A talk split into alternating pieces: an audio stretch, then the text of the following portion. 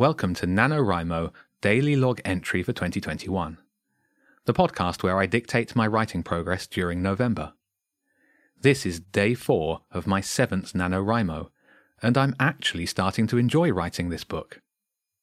Again, through the power of dictation, I got through my hefty work to do list in record time today, giving me opportunity to spend some more time working on the novel using PlotSpeak online.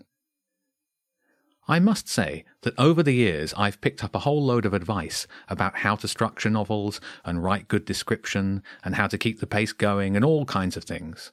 But most of the time I just ignore all the tips and tricks and try to write.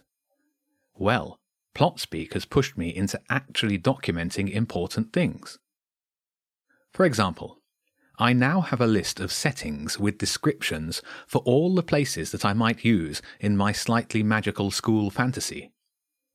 Not only that, I also have an incredibly detailed plan of the school, showing the dormitories, classrooms, staff room, dining hall, and so on.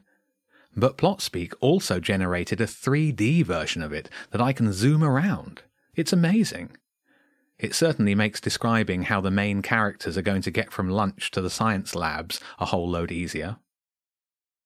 Talking of the main characters, I've got two children, two teachers, two sidekicks, one antagonist, one mentor, and the caretaker all set up. The next step is character interviews, where I have to answer questions about each character. Apparently, that will help me make them seem more rounded and real and lifelike. Here we go now. Welcome back. Are you ready for your first character interview? Ah, hello again, Miller. PlotSpeak, yes. Great.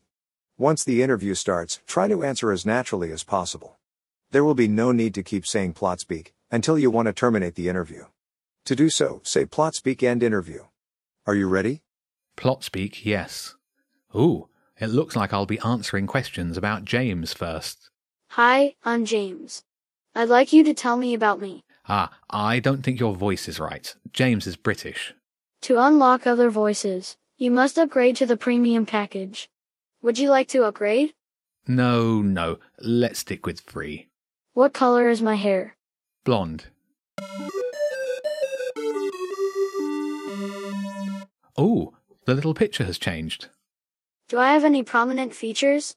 No, just normal child features. Do I wear glasses? Nope.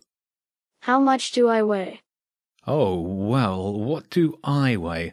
I am a little overweight at the moment, so I'll take off a couple of stones. Eleven stone? Please answer in pounds. Ah, how many pounds in a stone? Fourteen, is it, or or sixteen? Times eleven. Ooh, uh, 180? Oh no, the image is stretching. I must have carried an extra 10. 150? Ah, that looks a bit better. Do I have any other distinguishing marks? No? Do I like cheese? Cheese? Who doesn't like cheese? Yes, you like cheese. Thank you. That's all the questions I have. What? That's it?